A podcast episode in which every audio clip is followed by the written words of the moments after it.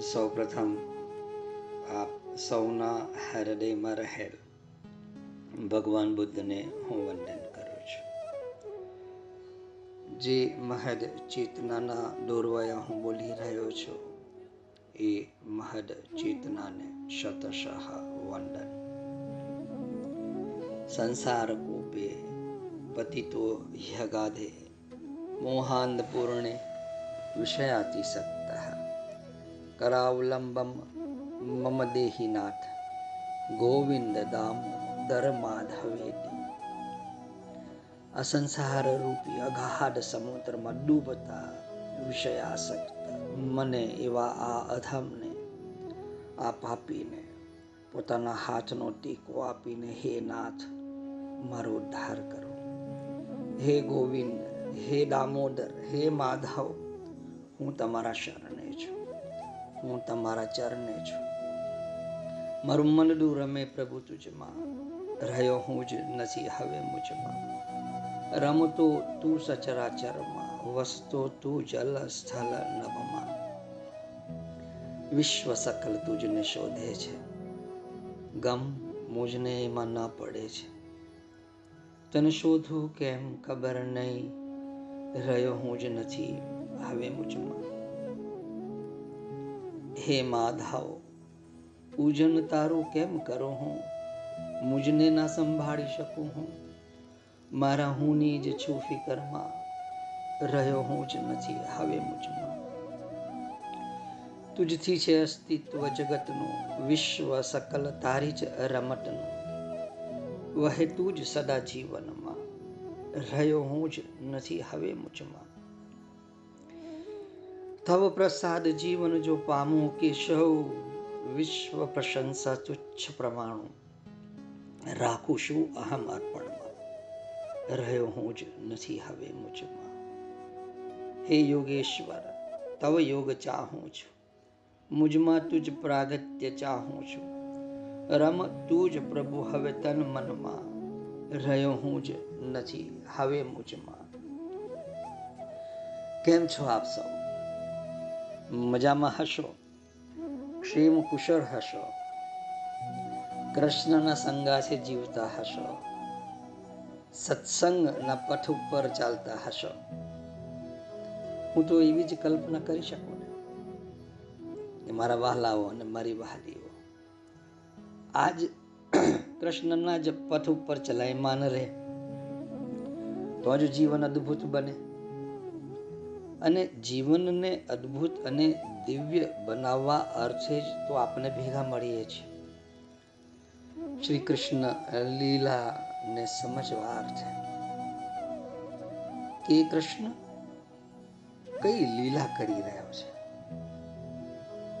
આપણે આ સંસારની ચમક દમક આ સંસારના ગોટાળા અને આ સંસારની ઊંચ નીચમાં ફસાઈ ગયા છે. જે પણ વ્યવહારો છે, આ સંસારના છે. અને આપણા વ્યવહારની અંદર કૃષ્ણ ઉમેરાતો નથી. આપણે હંમેશા આપણે કૃષ્ણને કેટલો પ્રેમ કરીએ છીએ. કૃષ્ણ આપણે કેટલો પ્રેમ કરે છે. એની દુવિધામાં જ આપણે જીવતા હોઈએ છીએ. આપણે એમ થાય કે મારું જે જીવન છે, એ મારું જીવન કેટલું કૃષ્ણમય છે. કૃષ્ણની સાથે મારું સાયુજ્ય કેટલું છે. અત્યાર સુધી આપણને જે પણ કરતા આવ્યા છે અને જે પણ કર્યું છે, એ બધું જ કરતા ભાવમાં જ રહ્યું છે. આપણે હંમેશા વિષય ભોગની લાલસામાં જ મગ્ન બનીને જીવતા રહીએ છીએ. અને જ્યારે વિષય ભોગની લાલસામાં મગ્ન થઈએ ત્યારે કૃષ્ણ અલુપ થઈ જાય. કૃષ્ણ દેખાતા નથી. પણ મેં અગાઉ કહ્યું એ પ્રમાણે જ્યારે આ પટ ઉપર તમે પગ મૂક્યો હોય, તો કૃષ્ણ આપણે ફરી પાછા પકડે છે, સંવારે છે, એવા યોગ નિર્માણ કરે છે કે આપણે કૃષ્ણ પ્રતિ પાછા ફરીએ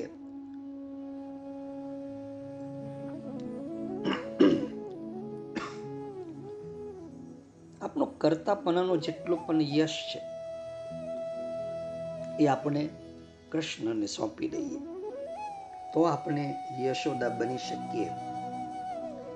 યશોદા એટલે જેના હૃદયની અંદર કૃષ્ણ પ્રેમની સરવાણી, હર હંમેશ ફૂટેલી હોય. સ્નેહ, હાર હંમેશ બનેલો હોય. આપણે કૃષ્ણ પ્રત્યે ખાલી સ્નેહ અને પ્રેમ બનેલો રાખવાનો છે. આપણા હૃદયની ભીતરનો જે રસ છે, એ પરમ રસ શ્રી કૃષ્ણ જ હોવો જોઈએ. અને આપણી પાસે આપણા જીવનની અંદર જેટલો પણ પ્રેમ છે, સ્નેહ છે, એ બધું જ કૃષ્ણને અર્પણ કરી દઈએ. આપણે એક વાત સમજવાની છે કે હંમેશા કૃષ્ણ આપની સાથે આપણા વ્યવહારમાં કેમ નથી રહેતા? આપણે કેમ ચૂકી જઈએ છીએ? અથવા આપણે કેમ રંજ થાય છે? આપણે દુઃખ થાય છે કે અરે રે, હું કૃષ્ણને સમર્પિત અને ચોવીસ કલાકની અંદર કે કેટલીય વાર તો હું કૃષ્ણને ભૂલી ગયો કે ભૂલી ગઈ?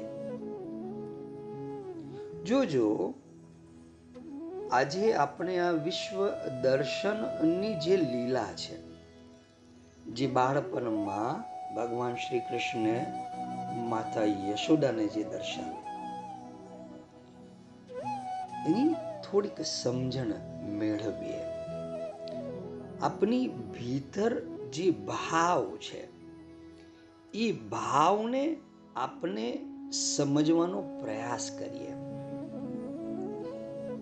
એક શ્લોક છે, જે શ્લોકની અંદર કૃષ્ણને સ્તનપાન કરતા કરતા બગાસો આવે છે. અને બગાસામાં માતા યશોદાને સમગ્ર બ્રહ્માંડનું દર્શન થાય છે. બધાને જ ખબર છે આ કથા, આ કિસ્સો. બે વાર માતા યશોદાને ભગવાન શ્રી કૃષ્ણને પોતાના મુખની અંદર આ બ્રહ્માને દર્શન કરાવ્યું. બે વાર. એક વાર તો એમ સમજો કે જ્યારે માટી ખાય છે, કૃષ્ણ ભગવાન બલરામજી સાથે, ગોપ બાળકો સાથે રમી રહ્યા હતા અને એ વખતે બલરામજી અને ગોપ બાળકોએ જોયું કે કનૈયાએ માટી ખાધી. એમને સૌએ બધાએ ભેગા મળીને યશોદાને ફરિયાદ કરી કે માં, કનૈયાએ માટી ખાધી છે. કનૈયાના હિતનું સતત ધ્યાન રાખનાર યશોદામાએ કનૈયાનો હાથ પકડી લીધો. આ વખતે ભયને કારણે કનૈયાની આંખો ચકર વકર થવા માંડી. યશોદામાએ કનૈયાને થપકો આપતા કહ્યું કે કેમરે નટખટ? તે ચોરી છુપીથી માટી ખાધી છે. આમ જો ચલ જો. આ બતાવો, આ તારા મિત્રો કહે છે કે તે માટી ખાધી છે? નાહમ બક્ષી તવાનંબ સર્વે મિથ્યાભિશંસિનઃ. યદિ સત્ય ગિરસ્તરહિ સમક્ષમ પશ્ય મે મુખમ. શ્રીમદ ભાગવત કહે છે કે જો માં માટી ખાધી નથી. આ બલડાઓના મારા બધા મિત્રો જે છે ને મારા ઉપર ખોટું આડ મૂકે છે. નાહમ બક્ષી તવાનંબ સર્વે મિથ્યાભિશંસિન મારી ઉપર ખોટું ખોટું આડ મૂકે છે. જો તમને તેમની વાત સાચી લાગતી હોય ને અને મારા ઉપર વિશ્વાસ ન બેસતો હોય લો, મારા મોઢામાં જોઈ યદી સત્ય ગિરસ્તરહી સમક્ષમ પશ્યમે મુખમ. યશોદા માયા કહ્યું, ચાલ તારી વાત, બરાબર, ચાલ મોડું ખોલજો હું હમણાં જ જોઈ લઉં છું કે તે માટી ખાધી છે કે નથી ખાધી. અને આમ કનૈયાએ પોતાનું મુખ ખોલ્યું. ભગવાન શ્રી કૃષ્ણનું તો ઐશ્વર્ય અનંત છે. તેવું તો માત્ર લીલા માટે માનવ બાળક બન્યા છે. ગોકુલ વૃંદાવનમાં તો ભગવાનની લીલાઓમાં માધુર્ય છલોછલ છલકાયેલું છે. માધુર્ય પ્રધાન છે. પરંતુ ભગવાનની લીલાઓમાં ક્યાંક ક્યાંક ઐશ્વર્ય પણ પ્રગટ થઈ જાય છે. અહીંયા ભગવાનનું ઐશ્વર્ય પ્રગટ થાય છે. અહીંયા શ્રી શ્રી કૃષ્ણના મુખની અંદર આજે બ્રહ્માંડના દર્શન કર્યા બાદ યશોદા એક દુવિધામાં પડે છે. એક દોષમાં પડે છે. કે કૃષ્ણ, જે સમગ્ર જગતના કરતા ધરતા છે, જગદીશ્વર. અને એ મારો પુત્ર બનીને આવ્યો.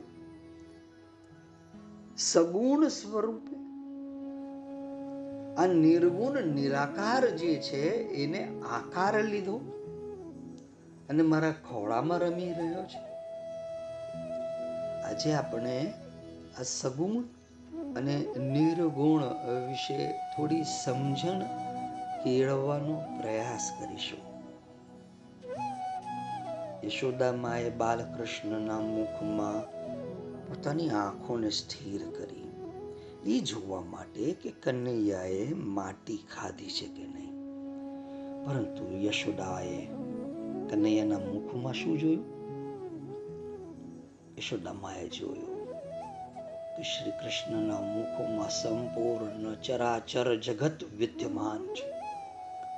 આકાશ, દિશાઓ, પહાડ, દ્વીપો, સમુદ્રો સહિત સમગ્ર પૃથ્વી, વાયુ, વૈદ્યુત, અગ્નિ, ચંદ્રમા અને સમગ્ર તારાગણ સંપૂર્ણ જ્યોતિ મંડળ. ઝાડ તેજ, વૈકારિક અહંકારનું કાર્ય, દેવતાઓ, મન, ઇન્દ્રિય પંચ તન માત્રાઓ અને ત્રણેય ગુણો શ્રી કૃષ્ણના મુખમાં અવસ્થિત છે. જીવ, કાળ, સ્વભાવ, કર્મ તેમની વાસના અને આ શરીર વગેરે દ્વારા વિભિન્ન રૂપમાં જણાતો આ વિચિત્ર સંસાર સંપૂર્ણ વ્રજ શ્રી કૃષ્ણ અને પોતાને પણ યશોદાજીએ શ્રી કૃષ્ણના નાનકડા ખુલેલા મુખમાં જોયા. તમને પણ જોયા હશે. હું પણ જોવાયો હોઈશ. સમગ્ર બ્રહ્માંડની અંદર આપણે બધા જ સમાવિષ્ટ છીએ. યશોદાજી આ જોઈને મોટી દ્વિધામાં પડી ગયા અને વિચારવા લાગ્યા કે અરે આ કોઈ સ્વપ્ન છે કે ભગવાનની માયા?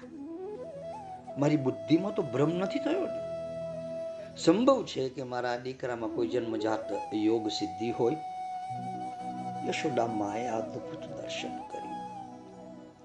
અને એમને પરમ કૃપાળુ પરમાત્માને પ્રાર્થના કરી કે જે ચિત્ત મન, કર્મ અને વાણી દ્વારા જાણી શકાય તેમ નથી. જે બુદ્ધિનો વિષય પણ બની શકે તેમ નથી. આખું વિશ્વ જેમનું આશ્રિત છે. જેઓ સમગ્ર વિશ્વના પ્રેરક છે. જેમની સત્તાથી જ આ જગતની પ્રતીતિ થાય છે. જેમનું સ્વરૂપ સર્વથા અચિંત્ય છે. તે પ્રભુને હું પ્રણામ કરું છું.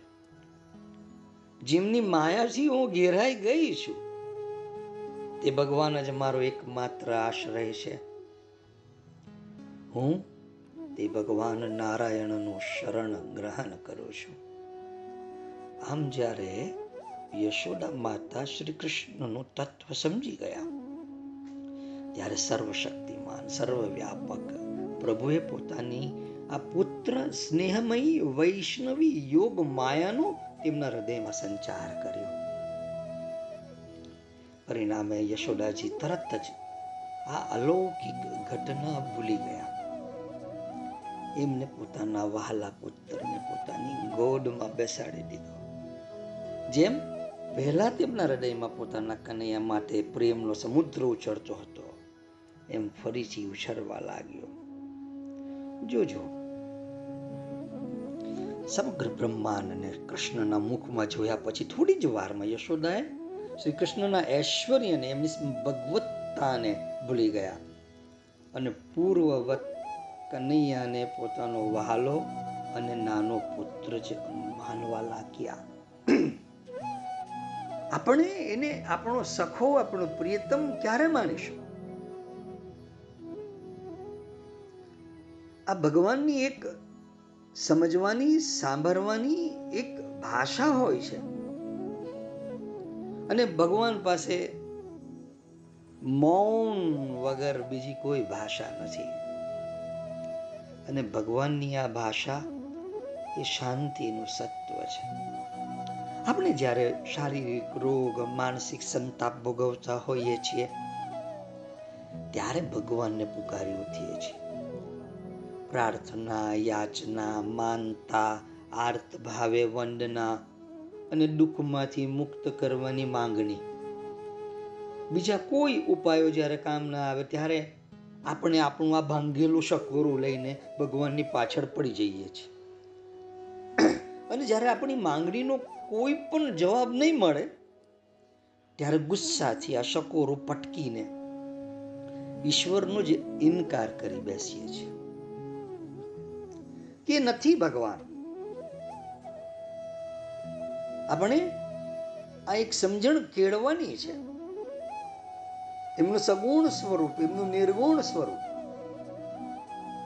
જે પણ દુવિધા છે,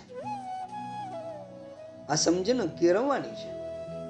મનુષ્ય માટે આ સ્વાભાવિક છે કે કોઈ અક્ષીર ઇલાજ તરીકે ભગવાનનો આપણે ઉપયોગ કરવા જઈએ છીએ. પણ એને જાણે આપણી યાચના અને યાતનાની પડી જ નથી. આપણે તો છે ને, મારા જીવનનો અનુભવ તમને કહું કે મૌન ધરીને જ ભગવાનની સમક્ષ હાજર થવાનું છે.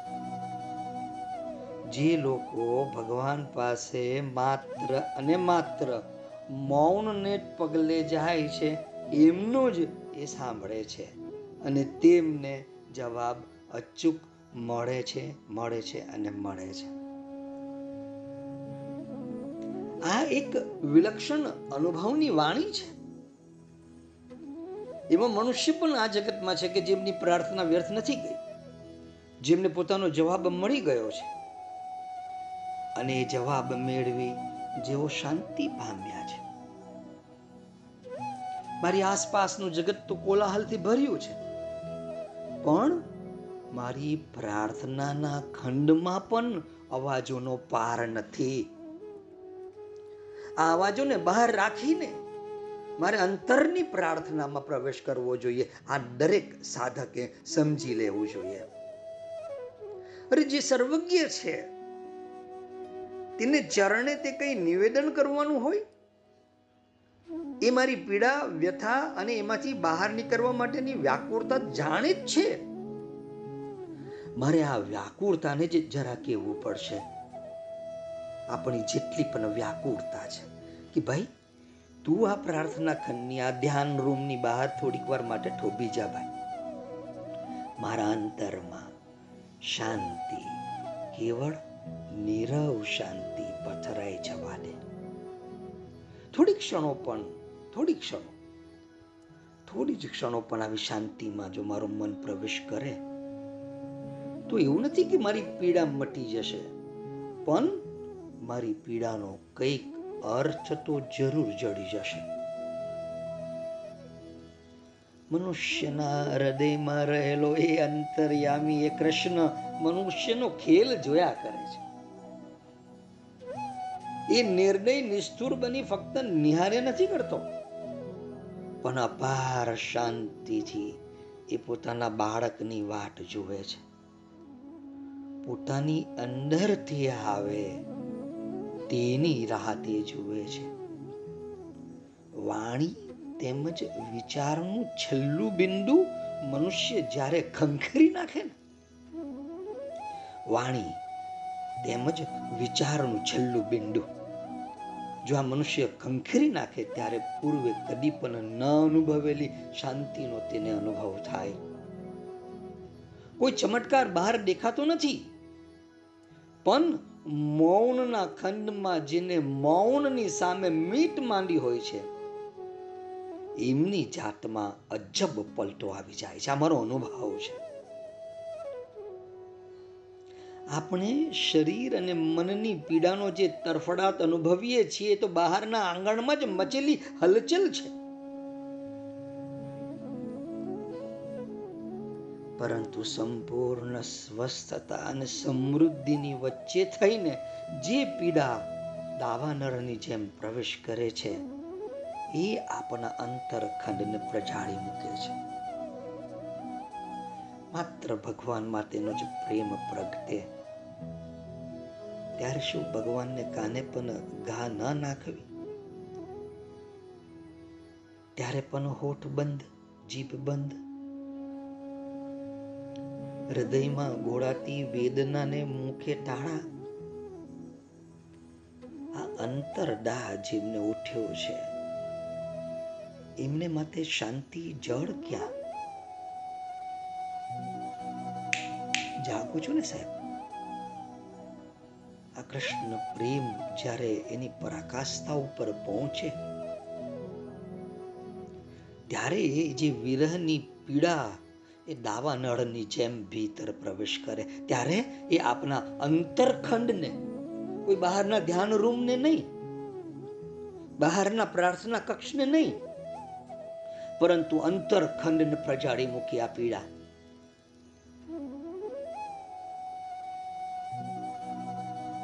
હમણાં એક સંત કવિ નિષ્કુળાનંદનું જીવન દર્શન હું વાંચી રહ્યો ડોક્ટર પ્રતિભા મહિપતરામ દવે એનું સંકલન કર્યું છે. એક અમૂલ્ય આધ્યાત્મિક સંપત્તિ. સ્વામી સહજાનંદના શિષ્ય નિષ્કુરાનંદનો એક પ્રસંગ છે. નિષ્કુરાનંદ તેમના વૈરાગ્યના પદો વડે પ્રખ્યાત છે. તે ધોળરેના મંદિરમાં રહેતા અને સહજાનંદ સ્વામીની આજ્ઞાથી ધોલેરા મંદિરનો વહીવટ સંભાળતા. પણ તેમનું હૃદય તો ગધડાની બહાર. આ ગધડાની અક્ષર ઉર્દીમાં બિરાજતા શ્રીજી મહારાજ પાસે જ રહેતું. નિષ્કુરાનંદને કોઈક વાર મહારાજને મળવાની એટલી તો ઉત્કંઠા થતી કે તેમનાથી રહેવાતું નહીં. એમના શરીરમાં લોહીના તસ્યા ફૂટી નીકળતા. ઘણી વાર કોઈક વાર હોય છે આપણે ગુરુ પ્રત્યેની એટલી જ પ્રબળ મળવાની ઈચ્છા થતી હોય. અને આપણે એમ થાય કે હમણાં જ દોડી જાઉં હમણાં જ પહોંચી જાઉં. પરંતુ આપણે રહેવાય નહીં, સહેવાય નહીં. નિષ્કુળાનંદને પણ મહારાજને મરવાની એટલી તો ઉત્કંઠા રહેતી કે એમનાથી રહેવાતું એમના શરીરમાં લોહીના તસ્યા ફૂટી નીકળતા. આ જોઈને હરિભક્તો કહેતા કે, સ્વામી, આટલી બધી વ્યાકુળતા થાય છે તો મહારાજને કાગળ લખીને મોકલો ને, એ તમને તરત બોલાવશે. નિષ્કુરાનંદ જવાબ આપતા કે, જેમને માટે હૃદય તળસે છે તલસે છે, એ શું માત્ર કાગળથી જ જાણે છે? એમને પોતાને શું એની ખબર નથી? પણ હરિભક્તો કહેતા કે, પણ તમારી આ પીડા જોઈ નથી શકાતી સ્વામી. અરે, પણ પ્રભુ તો જાણે છે ને, એ જુએ છે ને, એમને યોગ્ય લાગશે ત્યારે અચૂક બોલાવશે મને. તમે મારી ચિંતા ના કરો, ભગવાનના કીર્તન કરો. જોજો, તમને એમ થશે કે નિષ્કુરાનંદ ક્યાં વચ્ચે પ્રવેશી ગયા? યશોદાના ખોળામાં કૃષ્ણ રમી રહ્યો છે. સમજવાનો પ્રયાસ કરજો. હું તમને તમારા ભીતર એક એવા ભાવ પ્રદેશના દરવાજા ખોલવા માંગુ છું કે જ્યાં તમે કોઈક દુવિધાની અંદર રહો છો. એવી દુવિધાની અંદર કે કૃષ્ણ હંમેશા મારી પાસે કેમ નથી રહેતો?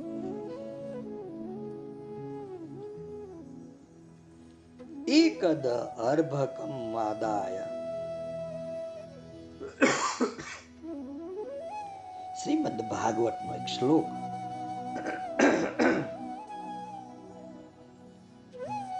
કે આપણે સમજીએ બરાબર. અને નિષ્કુરાનંદના ભાવને પણ જાણી જેથી કરીને કૃષ્ણનો સગુણ નિર્ગુણ જે સ્વરૂપ છે, એની કંઈક સમજણ આપણી ભીતર જાગે.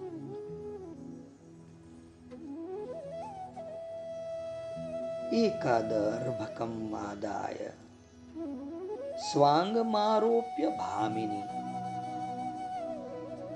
પ્રસ્નુતમ પાયયામાસ સ્તનમ સ્નેહ પરિપ્લુતા.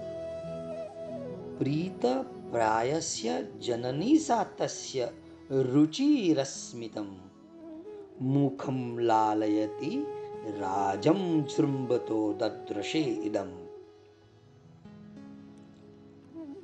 આ જ્યારે ભગવાન શ્રી કૃષ્ણને સ્તનપાન કરાવે છે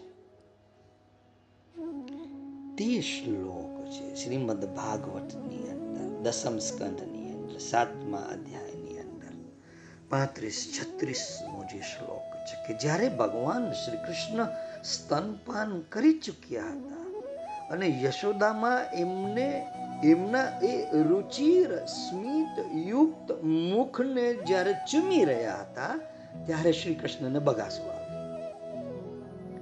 એ વખતે માતાએ શ્રી કૃષ્ણના મુખની અંદર જે દર્શન કર્યા, કયા દર્શન કર્યા?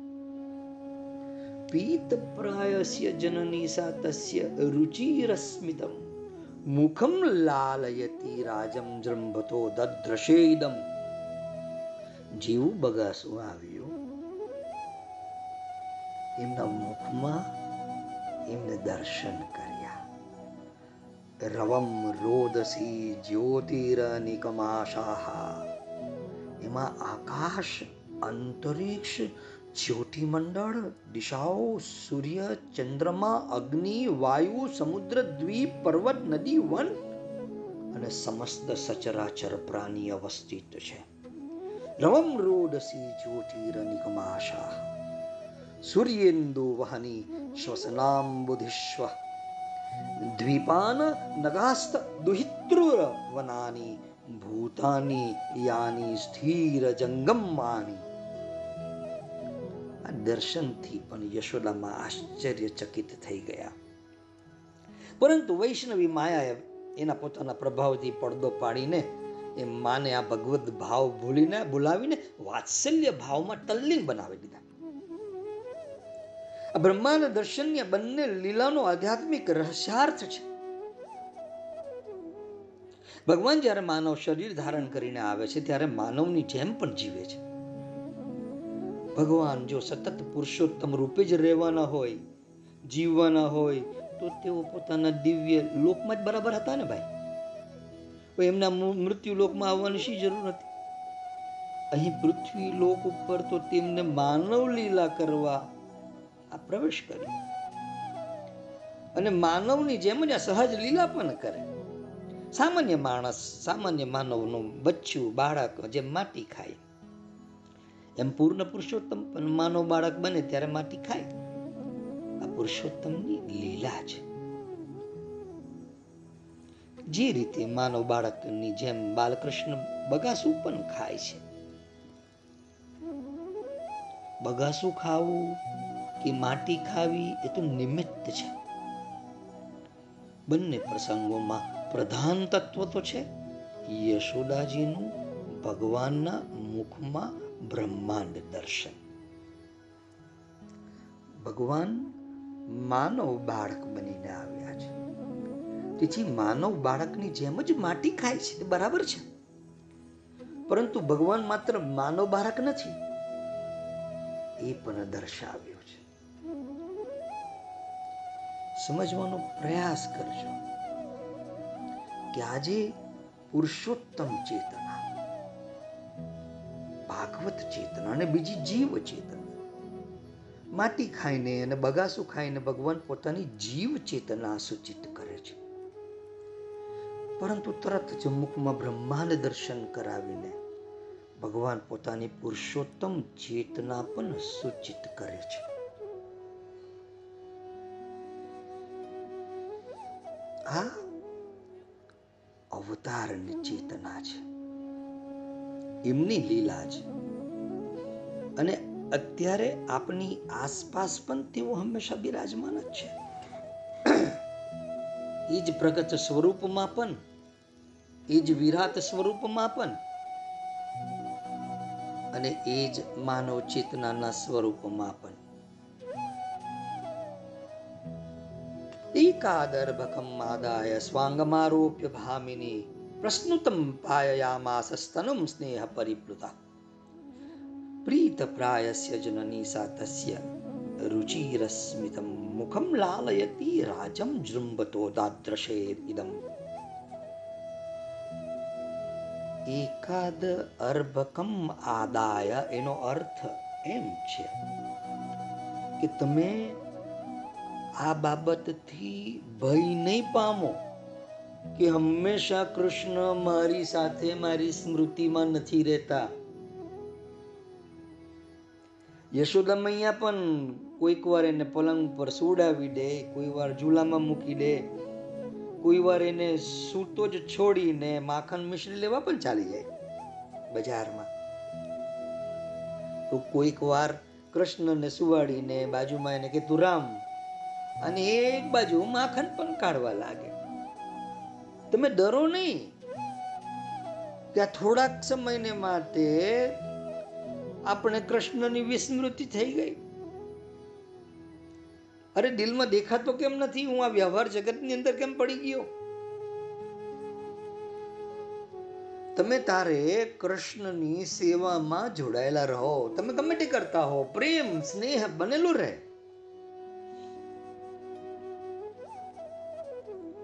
પછી ભલે એ ન દેખાય, તમે કંઈક કરતા હો ત્યારે.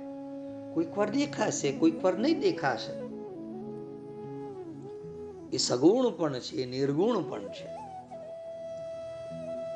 અને જ્યારે તમે સભાન હશો, જીવનમાં કૃષ્ણ કોઈક યોગ બનાવતો હશે.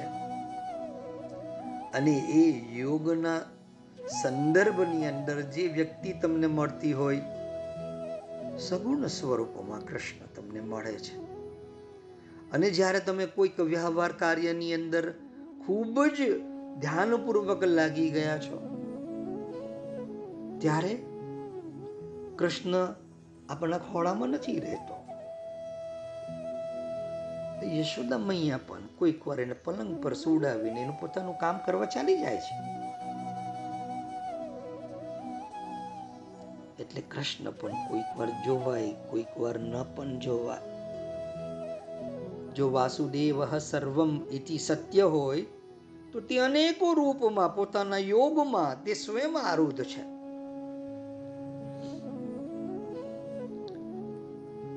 એટલે આજે મૈયાએ જ્યારે એમને પલંગ પરથી પોતાના ખોળામાં જ્યારે કૃષ્ણને લીધા હવે યશોદા મૈયાએ પોતાના ખોળાની અંદર એકાદ અર્ભકમ આદાય જોજો, એક મૈયા છે.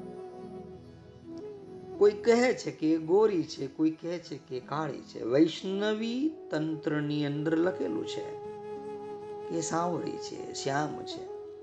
અને બીજા ગ્રંથોમાં લખ્યું છે કે ગોરી છે. યશોદા મૈયા ગોરી અને એના ખોળામાં નલ્લો શ્યામ સુંદર. અને એ પણ ચૂપચાપ નથી બેઠો. ખોળામાં છે, નટખટ છે.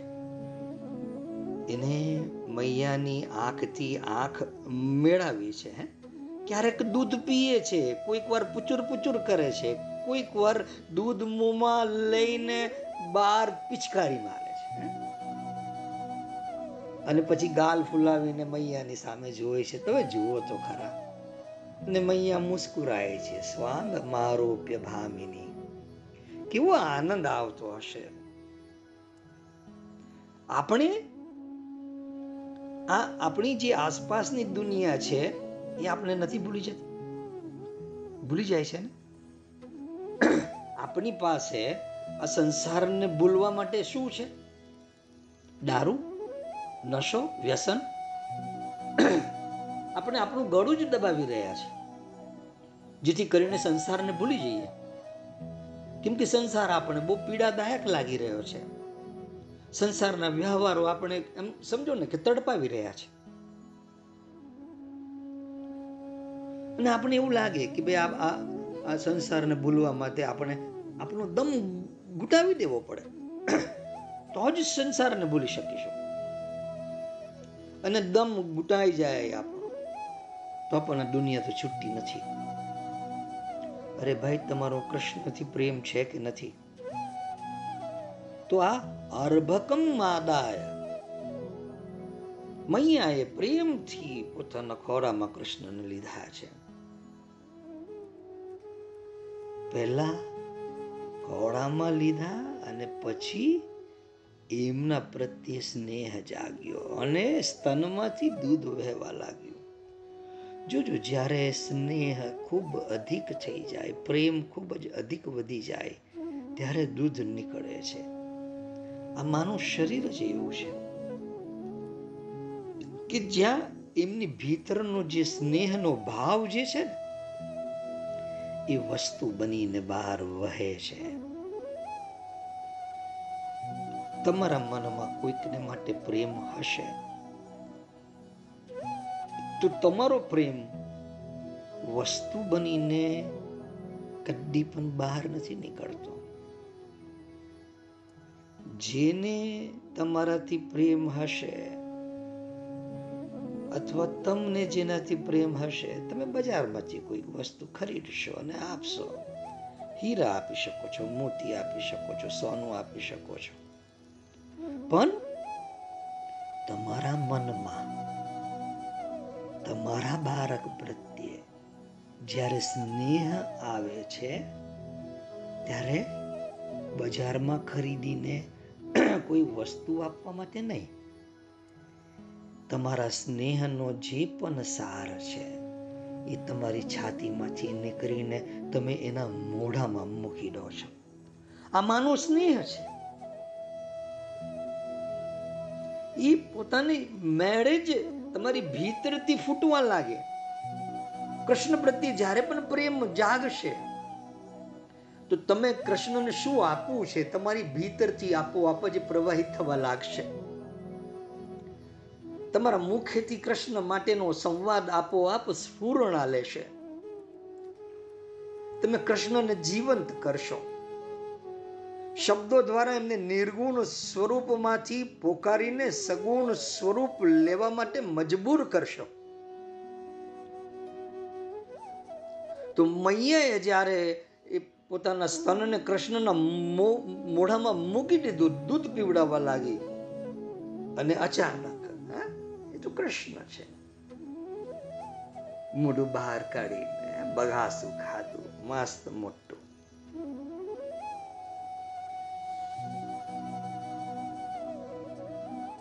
આપણે આ સગુણ સ્વરૂપ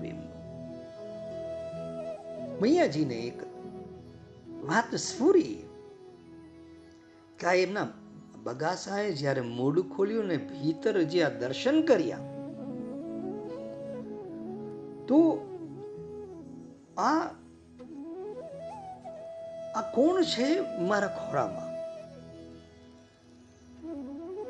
કોણ છે? એ પરબ્રહ્મ છે? કોણ છે? આ બ્રહ્માના દર્શન જોઈને એમને પણ ભીતરથી એમ જાગ્યું કે આ સગુણ સ્વરૂપ, આ એ જગદીશ્વર એ જગત પિતા અને મારા ખોરામાં. જોજો માયાએ જેમ એ ભગવાનની ભગવત્તાને બોલાવી દીધી. એમ કૃષ્ણ સહજ સ્વરૂપે આપની આસપાસ હર હંમેશ રહે છે. આપણો ભાવ કેવો છે? એ ભાવ ઉપર બધો આધાર રાખે છે.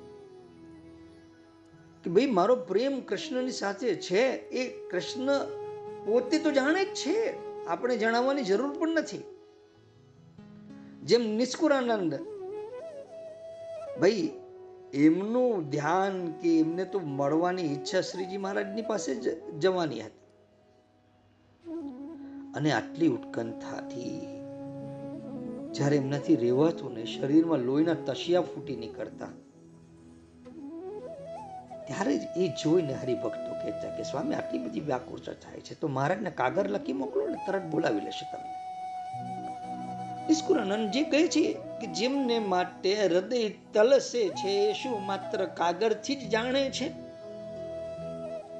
એમને પોતાને શું એની ખબર નથી? તમે જ્યારે કૃષ્ણ સાથેનો સંવાદ લખ્યો, એ લખતા લખતા જ તમારી ભીતર આ સત્ય ઉદ્ભવ્યું પણ હશે. કે આજે હું લખી રહ્યો છું, એ બધું જ કૃષ્ણ જાણે છે. એને ખબર છે.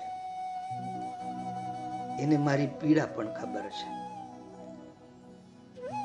એમ નિષ્કુરાનંદ પણ કહે છે કે, પ્રભુ જાણે છે મારી પીડા. એમને યોગ્ય લાગશે, ત્યારે અચૂક બોલાવશે. તમે મારી ચિંતા ના કરો, તમે ભગવાનનું કીર્તન કરો. નિષ્કુરાનંદ શરીરમાં વીરાના જે દામ દેવાતા હોય, લાલ ચકામાં ઉપડી આવતા હોય, ત્યારે પણ ભગવાનને પોતે સંદેશો કેવડાવવાનો નહીં. કયા બળના આધાર ઉપર આ સાધુ અસહ્ય વ્યથા વચ્ચે પણ અડોળ રહી શકેલા? નિષ્કુરાનંદના શરીરમાં વિરહના દામ દેવાતા હોય, લાલ ચકામાં ઉપડી આવ્યા હોય, ત્યારે પણ ભગવાનને પોતે સંદેશો કેવડાવવાનો નહીં. ફરી આ પુનરાવર્તન કરું છું. કયા બળના આધાર ઉપર? આ સાધુ આટલી અસહ્ય વ્યથા વચ્ચે પણ અડોલ રહી શકેલા. તો કે પરમ નિષ્ઠા અને અનંત ધૈર્ય.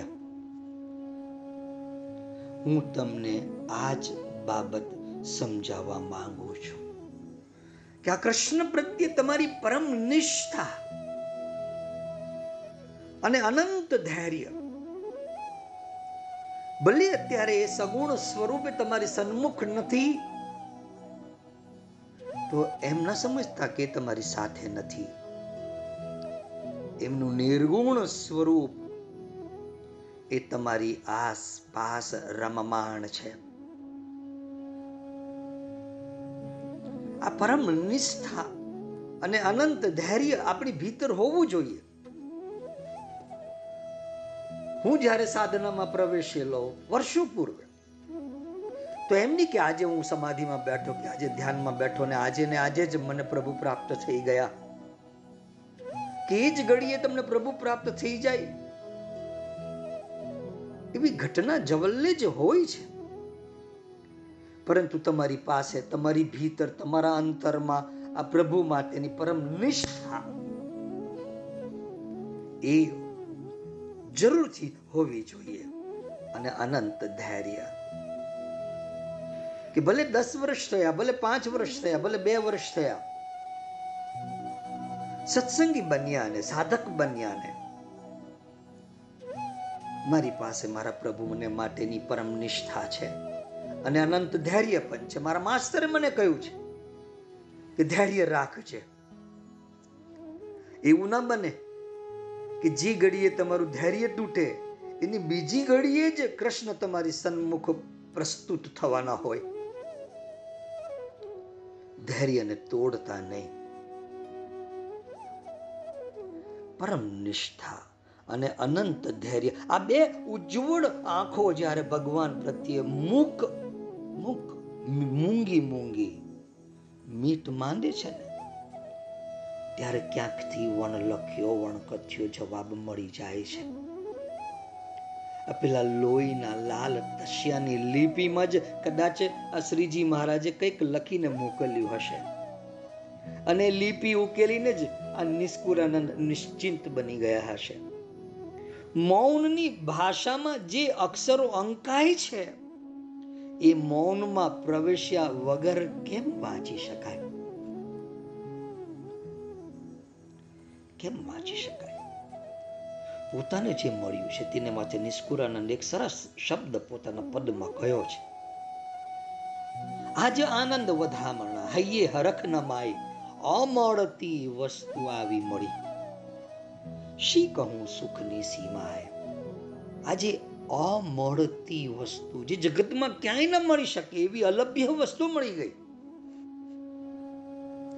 અને નિષ્કુળાનંદ આ છલકતો આનંદ વ્યક્ત કરતા જાય છે. ત્યારે સુખની એ સીમા માટે એમને કોઈ શબ્દ જડતો નથી. શી કહું સુખની સીમાએ? અમળતી વસ્તુ આવી મળી. એટલે સાહેબ, મારા વાલાઓ, મારી વાલીઓ, મારા સાધક મિત્રો, આજે કૃષ્ણ જ્યારે તમને અત્યારે એમ જણાતું હોય કે અમળતા છે, નથી મળી રહ્યા. એ આવી મળશે. તમારી પાસે પરમ નિષ્ઠા અને અનંત ધૈર્યની આ બે ઉજ્જવળ આંખો હોવી જોઈએ. આ એવી આંખો એ જેનાથી તમે ભગવાન પ્રત્યે મૌનથી મીટ માંડો છો, ફરિયાદ વગર મીટ માંડો છો. કે આ આંખો શું કરવાની મારી? તો કે માર્ગને જોટી રાખવાની. અને પ્રભુ પ્રત્યેની જે વૃત્તિ છે એ સળગતી રાખવાની. જાગો છો ને? આંખો માર્ગ જોટી રહે. ક્યારે જોટી રહે છે? એને પરમ નિષ્ઠા હોય અને એની પાસે અનંત ધૈર્ય હોય. ત્યારે જ આપણે માર્ગ ઉપર મીટ માંદી શકીએ છીએ કે મારો કૃષ્ણ આવવાનો છે આ માર્ગ ઉપર. અને કૃષ્ણ માતેનો જે પણ પ્રેમ છે, કૃષ્ણ માતેની જેટલી પણ વૃત્તિઓ છે, એ ભીતર એ વૃત્તિઓ સળગતી રહે. ત્યારે એક દિવસ તમને જોવાશે કે જે માર્ગ ઉપર તમે તમારી આંખોને જોટી રાખી, પરમ નિષ્ઠાથી અનંત ધૈર્યથી આ બે ઉજ્જવળ આંખોથી. તમે જ્યારે ભગવાનને માટે મીટ માંડી છે એ માર્ગ ઉપર દૂરથી જ એ પ્રકાશનું એક સમજો, એક ઝિલમિલ થતું એક વાયુમંડળ તમારી તરફ તેજ ગતિથી આવતું તમને જોવાશે અને એ પ્રકાશ પુંજમાંથી સ્વયં કૃષ્ણ તમારી સન્મુખ પ્રગટ થશે. ત્યારે તમે કહી ઉઠશો નિષ્કુરાનંદની જેમ જ કે આજ આનંદ વધામના, હૈયે હરખ ન માય. અમળતી વસ્તુ આવી મળી. શી કહું સુખની સીમાએ? હવે મારે સુખની સીમાની શું વાત કરું સાહેબ? અમળતી વસ્તુ મળી ગઈ છે. આ મહામૂલ્યવાન, મહિમાવાન પ્રાપ્તિ છે. કારણ કે આપણામાં કોઈને કોઈ ખૂણે માંગણ પણ તો રહેલું જ છે. આપણામાં રહેલો કંગાલ કંઈ ને કંઈ માંગ્યા જ કરે છે. દુઃખ માત્ર દૂર થઈ જાય, સદા સુખ જ સુખ વર્તે. એવી અવસ્થા તો ભગવાનનો મેળાપ થાય, ત્યાર, ત્યારે જ અનુભવી શકાય.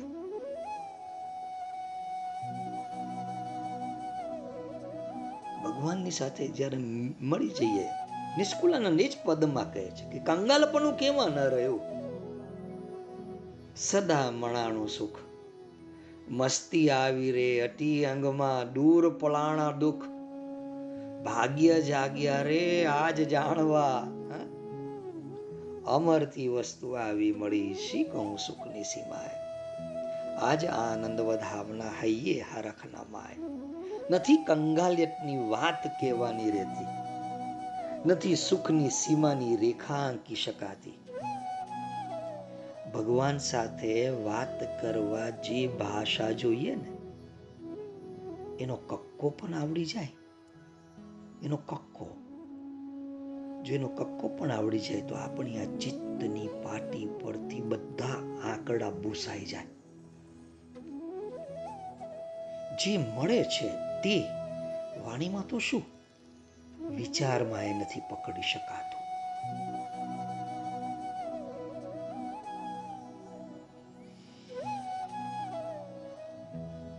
અમળતી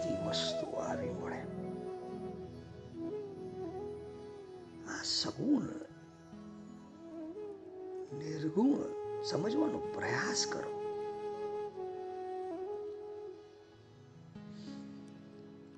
ગોપીઓએ ગોપી ગીતમાં ભગવાન શ્રી કૃષ્ણને કહ્યું છે અખિલ દેહી નામ અંતરાત્મદ્રક.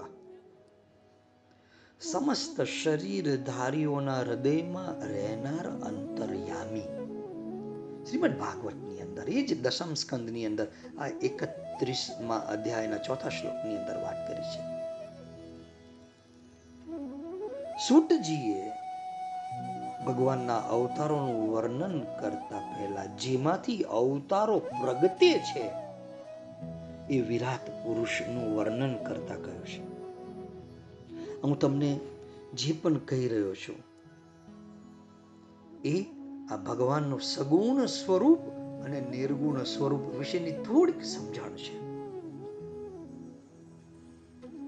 કે આજે અમળતી વસ્તુ જે છે એ શું છે? અને આ પરમ નિષ્ઠા અને અનંત ધૈર્યની આ બે ઉજ્જવળ આંખો આપણે જોઈશે જો આપણે સાધક છીએ તો એ જોઈશે અચૂક જોઈશે અને આવી જ, આ જ બે આંખોથી. કઈ બે આંખોથી? આજ પરમ નિષ્ઠા અને અનંત ધૈર્યની જ બે આંખોથી. આપણે આ માર્ગ ઉપર જોતા રહેવાનું છે. જોતા રહેવાનું છે કેમ? કેમ કે આપને ખાતરી છે. આપની નિષ્ઠા એટલી મજબૂત છે, આપને ખબર છે કે હું જેની રાહ જોઈ રહ્યો છું, એને ખબર પડી ગઈ છે કે મારી રાહ જોવાઈ રહી છે. એટલે માર્ગ ઉપર જોતા રહીશું તો અચૂક એ સડસડ સડસડ આવતો જોવા બની શકે કે પહેલાં ખાલી વાંસળીના સૂરો સંભળાય. પછી હવામાં એનું ખાલી પીતાંબર લહેરે. પછી એ પ્રકાશ પુંજમાંથી આકાર લે. બની શકે. સુતજી ભગવાનના અવતારનું વર્ણન કરે છે. યોગી પુરુષો દિવ્ય દ્રષ્ટિથી ભગવાનના આ રૂપનું વર્ણન કરે છે. દિવ્ય દ્રષ્ટિથી. દિવ્ય દ્રષ્ટિ પરમ નિષ્ઠા, અનંત ધૈર્ય, આ બે જ તમને દિવ્ય દ્રષ્ટિ આપશે. આ મારો અનુભવ છે. પરમ નિષ્ઠા અને અનંત ધૈર્ય. સુટજી ભગવાનના આ વિરાટ પુરુષનું જે વર્ણન કરે પશ્યંત્યતો રૂપમદભ્રચક્ષુષા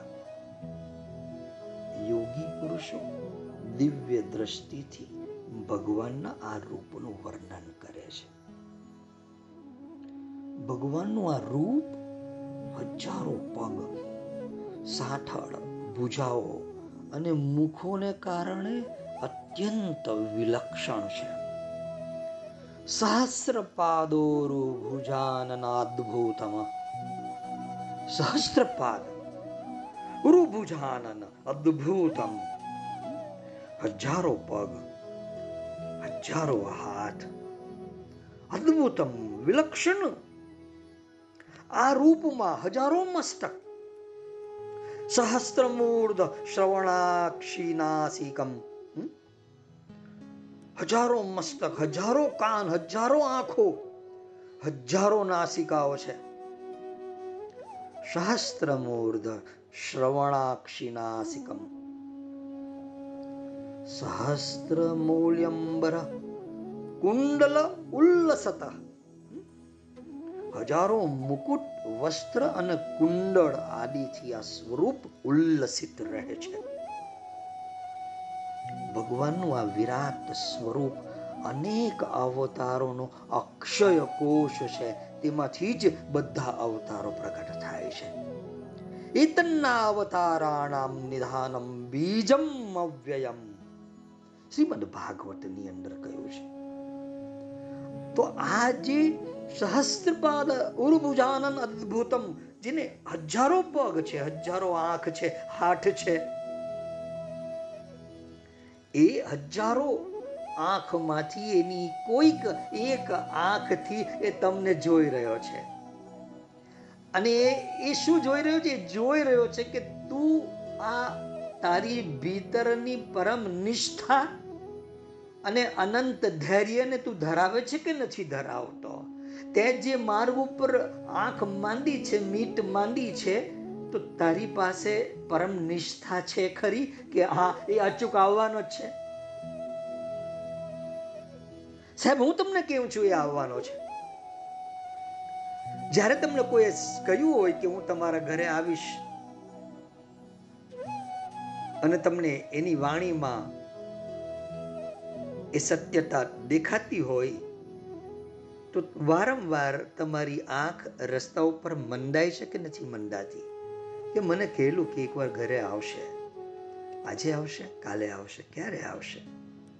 જો તમારી પાસે પરમ નિષ્ઠા હોય, અનંત ધૈર્ય હોય એના આંદોલનો એના વાઇબ્રેશન પહોંચી જ જાય છે કૃષ્ણ પાસે.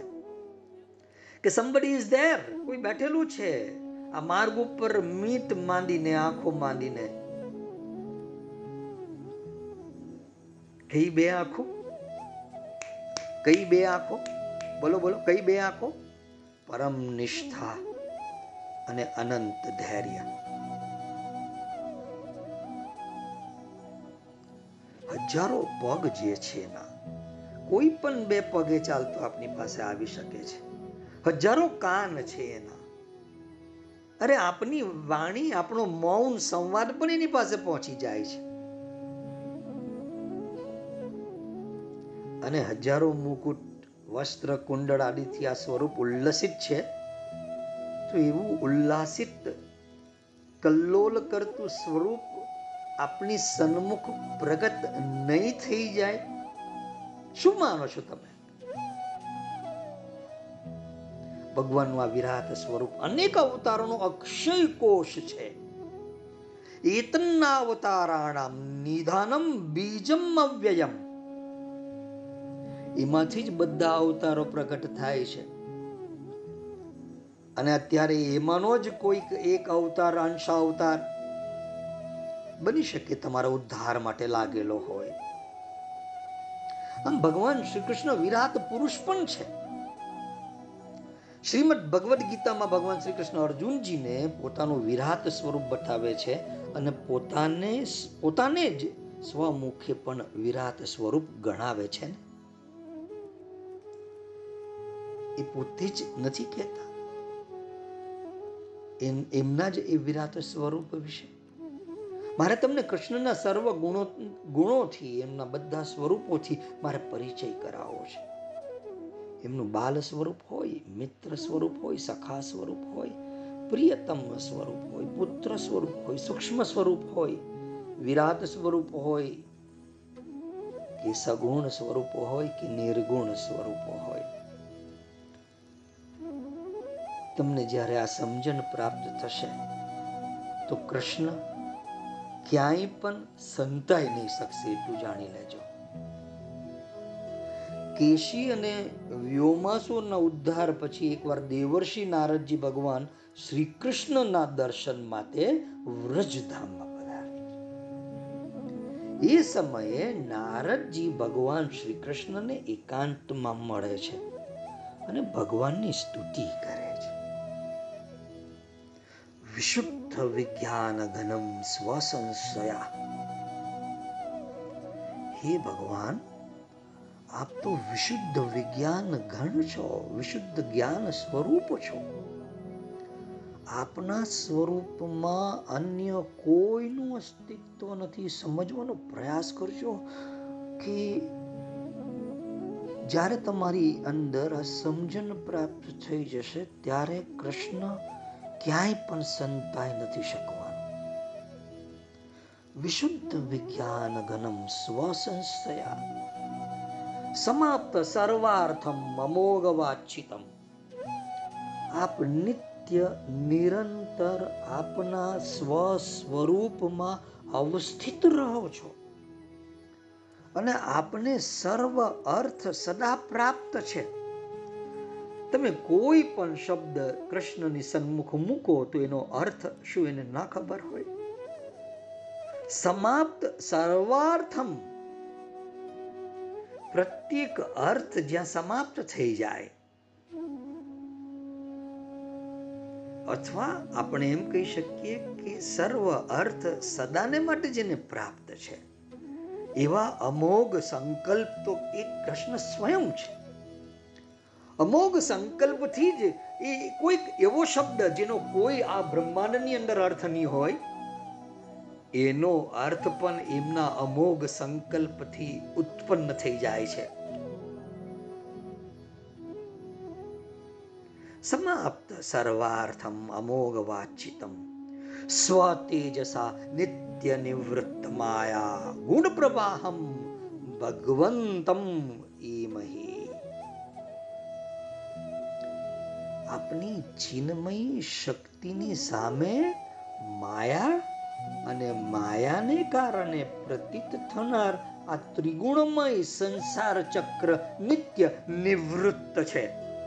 અર્થાત ક્યારેય ઉત્પન્ન જ થવું નથી.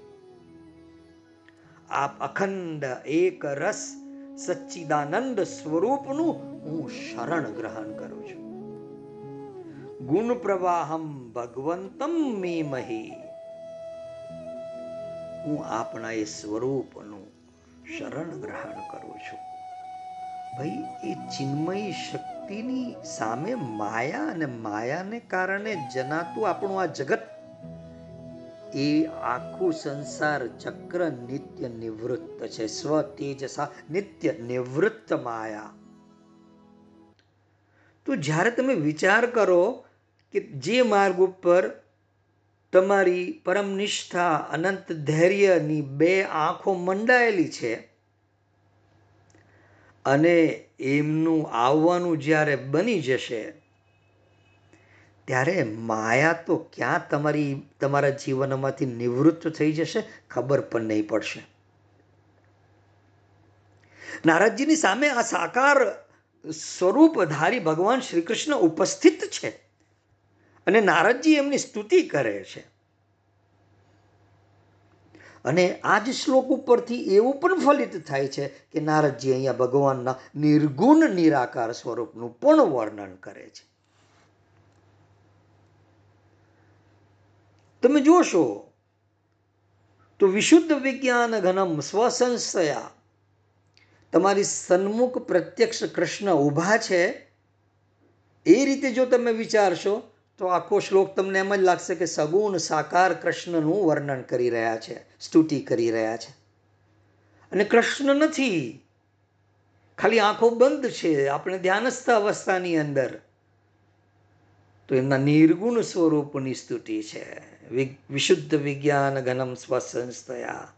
સમાપ્ત સર્વાર્થમ અમોઘ વાચિતમ સ્વતેજસા નિત્ય નિવૃત્ત માયા ગુણ પ્રવાહમ ભગવંતમ મે મહે આપ વિશુદ્ધ વિજ્ઞાન ઘન છો તમે આંખ બંધ કરીને જ્યારે પ્રાર્થશો, તો એમના નિર્ગુણ સ્વરૂપની સ્તુતિ જણાશે કે આપ વિશુદ્ધ જ્ઞાન સ્વરૂપ છો. આપના સ્વરૂપમાં અન્ય કોઈનું અસ્તિત્વ નથી. આપ નિત્ય નિરંતર આપના સ્વ સ્વરૂપમાં અવસ્થિત છો. આપને સર્વ અર્થ સદા પ્રાપ્ત છે. આપ અમોઘ સંકલ્પ છો. આપણી ચિન્મય શક્તિની સામે માયા અને માયાને કારણે પ્રતીત થનારા ત્રિગુણમય સંસાર ચક્ર નિત્ય નિવૃત્ત છે. અર્થાત, ક્યારેય ઉત્પન્ન જ થયું નથી. આપ અખંડ એક રસ અને સચ્ચિદાનંદ સ્વરૂપનું હું શરણ ગ્રહણ કરું છું. બંને સ્વરૂપને માટે છે, સગુણ સ્વરૂપને માટે પણ અને નિર્ગુણ સ્વરૂપને માટે પણ. અને એમનો અમોઘ સંકલ્પ જે ઘડીએ થઈ જશે કે અમારો સાધક મને પ્રેમ કરી રહ્યો છે. અમોઘ સંકલ્પ. ખાલી એમની એક અમી દ્રષ્ટિ પડી જાય આપણા પ્રેમ ઉપર.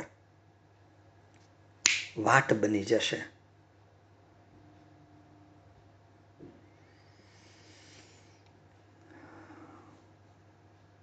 મારે આજ સમય તો સડસઠ એક કલાક તો ક્યાં પૂરો થઈ ગયો.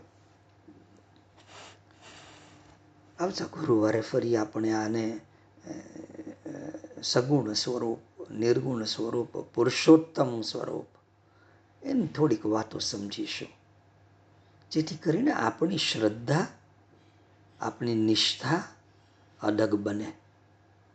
આપણી ભીતર એ અનંત ધૈર્ય જન્મે. આજે બે વાતો યાદ રાખવાની કે તમારે તમારી બે આંખો, બે ઉજ્જવળ આંખો કઈ કઈ? એક આંખ પરમ નિષ્ઠાની અને એક આંખ અનંત ધૈર્યની. આ બે આંખોએ તમારે માર્ગ જોયા કરવો. તમારા હૃદયમાં કૃષ્ણ પ્રેમની જેટલી પણ વૃત્તિ છે, એને સળગતી રાખવી. તમે વ્યવહારનું કામ કરવા જાઓ અને પેલી વૃત્તિ નબળી બને, કંઈ નહીં, જરાક વાર માટે પહોંચીને પાછી એક દિવાસળી ચાપી દેવાની. અને કૃષ્ણ નામની, કૃષ્ણ પ્રેમની એ વૃત્તિને સળગતી રાખવી. એ ઓલવે ના જાય. અને તમે આ કરી શકો છો. મને તમારી ઉપર પૂરી પૂરી નિષ્ઠા છે, પૂરી શ્રદ્ધા છે. તમને છે ને તમારી ઉપર એ શ્રદ્ધા. મારા શબ્દોને વિરામ આપું છું. બુદ્ધમ શરણમ ગચ્છામી. જેઓને ઉતાવળ હોય તેઓ ફટાફટ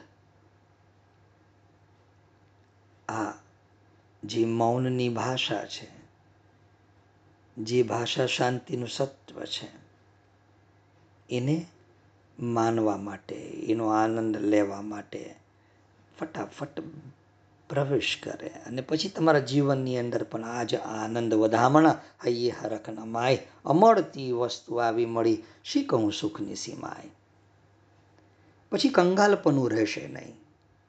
પછી સુખ સતત રહેશે. પ્રત્યેક અંગમાં મસ્તી આવી જશે, દુઃખ તો બહુ દૂર જ ભાગી જશે. અને તમને ત્યારે એમ થશે કે ભાગ્ય તો આને કહેવાય, હે? ભગવત જીવનનો ધાડો જ જુદો ધડી જશે. જ્યાં પ્રગતની, પ્રત્યક્ષની મુલાકાત છે, ત્યાં એવો દીવો થઈ જાય છે કે એને અજવારે કંઈ ન સૂજવા કરતા પણ બધું જ સૂજી જાય છે. લીસરપટ્ટી ભક્તિની સમર્પણની ધાળો એવો બની જાય કે તમે સડસડાત પ્રભુના ખોળામાં જ પહોંચી જાઓ. બીજું તો શું કહી શકાય? કોણ જાણે આ કેમ થયું, આવ્યું, અણચિંતવ્યું, સુખ? હે? નિષ્કુળાનંદ કહે છે. કોણ જાણે આ કેમ થયું, આવ્યું, અણચિંતવ્યું, સુખ? ધાડો અલૌકિક ધડી ગયો. મળ્યા હરી મુખો મુખ સંત કવિ નિષ્કુળાનંદનું જીવન દર્શન, એક અમૂલ્ય આધ્યાત્મિક સંપત્તિ, ડૉક્ટર પ્રતિભા મહિપતરામ દવેનું સંકલન. અસ્તુ.